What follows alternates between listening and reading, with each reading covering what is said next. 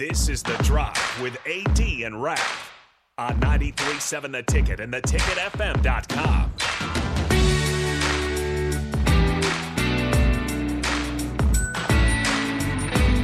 All right, everybody. We're back again with the sweet sounds of AD on horns. Oh, play it, AD. That's wonderful. I mean, if I was waking up to this, I'd be like, wow, what a morning.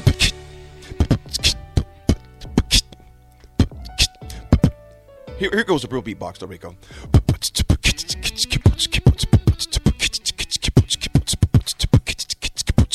Rico's in the house.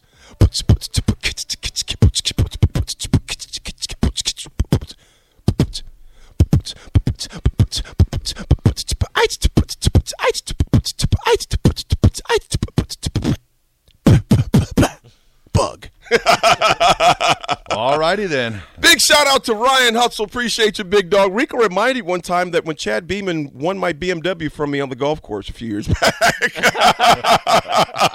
Well, me and me and Be- I can't believe you remembered that, Rico. I'm Hutzel.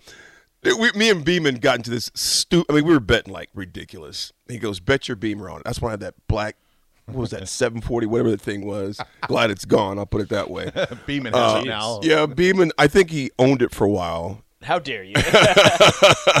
Rico to get a light changed was three hundred dollars on that thing. I said when my kids got older, I said, "Yeah, I'm done with this, man. I'm done with this. It's stupid." Um, Newt, I appreciate it. He goes, "AD, that was good. That was the back old rap days. We used to have a rap group, Rico, when I was in uh, junior high, Yes. high school.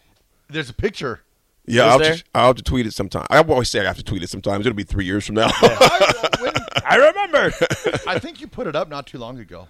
It was on like, Facebook, man. Because one of my Yeah. boys sent it to me. Yeah. Aiden Oh, yeah. found it in my box and stuff, or Keenan found it. He was goes. He goes. He goes. LP dropping next week. New album dropping next week. Um, Mixtape coming out soon. You know, um, yeah, I see a lot of people talking about snakes rather than Inspire. We're going to get to that in a sec too. But now we got to listen. You got to listen to some sweet serenade, as Rico calls us DR, DRS. Rico, now punting. what does it stand Don't for know again, Rico? much about history. Don't know much about biology. Don't know much about a science book. Don't know much about the French I took. But I do know that I love you. And I know that if you love me too, what a wonderful world this would be.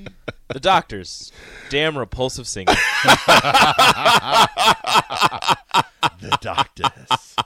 The doctors of style. Rico, do you think we're that bad? Does it sound that bad? No, I. It's not good, I think that's a fair assessment. It's not good. but it's not that bad. It's better. Like I would like. I wouldn't invite you back, but I wouldn't kick you out right away. You would not to right away. I'd wait to see if you got better. You know what? Here's some history for us, and I think it's also it's um, um, ironic. Here we are in 2023. Tom Osborne says in 2008, money concerns too often trump the welfare of the student athlete when decisions are made at the NCAA and conference levels. What? Wow. No It's way. like he knew. dude, I'm telling you something, man. And I, T.O., coach, always call him coach. We call him T.O., and, uh, but I call him coach when I see him, but it's always coach. This was some of the article from May 16th, 2008. Okay. Um, Tom Osborne may be a new kid on the block among Big 12 athletic directors, but that doesn't mean that it's going to sit quietly in the back of the room at the league's spring meetings. Osborne, on the job at Nebraska seven months, said Thursday that he has asked Big 12 Commissioner Dan Beebe to consider action on three issues when chief executive officers, athletic administrators, football and basketball coaches gathering next week in Colorado Springs. The list. Coach had a list with him. Boom. And he's checking it twice. Ooh. Pulled it out of his pocket. Pulled it out of his pocket. I got a few things here for you.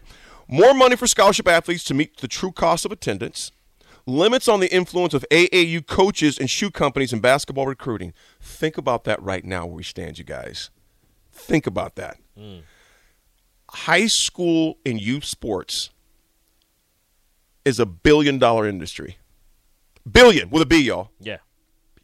with a B.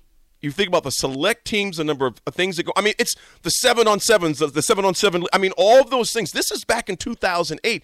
Their influence is insane right now. It's insane. And that was T.O. way back in 2008. He says uh, merit pay for football officials to avoid losing top performers to the NFL. Hmm. Is that hint, hint, NIL? Hmm? Well, it was for officials. NIL For colleges. I mean, for, for, for, for football officials. Yeah. How do you keep the NIL good ones there? refs. Yeah, how do you keep the good ones there? You pay them more. The NCAA has the money. Am I right or wrong, y'all? They've always had the money. They've always had the money. But just like the NIL, think about this, you guys. They're always a dollar short and a day late. Day late, dollar short, however you want to say it. It's always that way. They've seen this NIL thing coming for over a decade with the O'Bannon guys back in the day when they put that lawsuit. Mm-hmm. And our very own Raf, what's his name, the quarterback? Sam the Sam- man Sam Keller. Mm, I don't know about the man. They, pro- yeah, we'll just say Sam Keller. Well, it was it was even Ernie Chambers back in the I think it was the 80s. in the 80s. Yeah.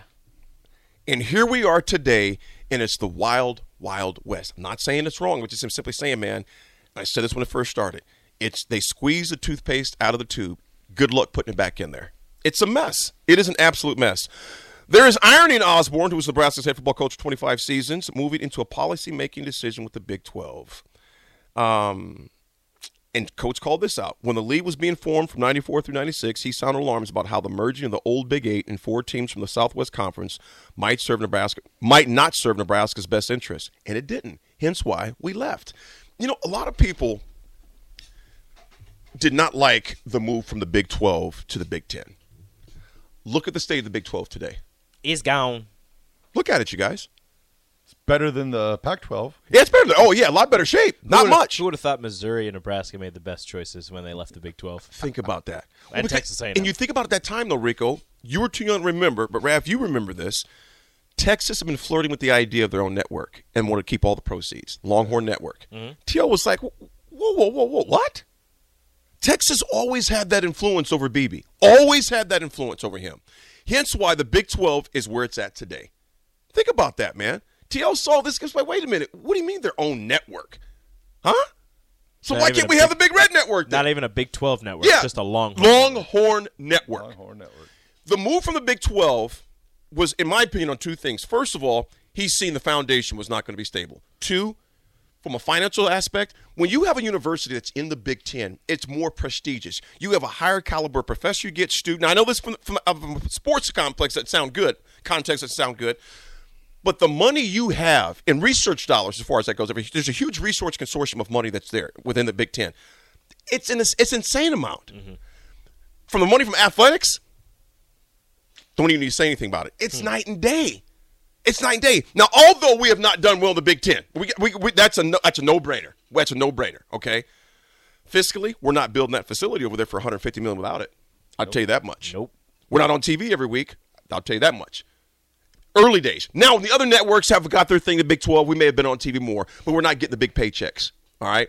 So To, this was clear back in 2008 that he had this list.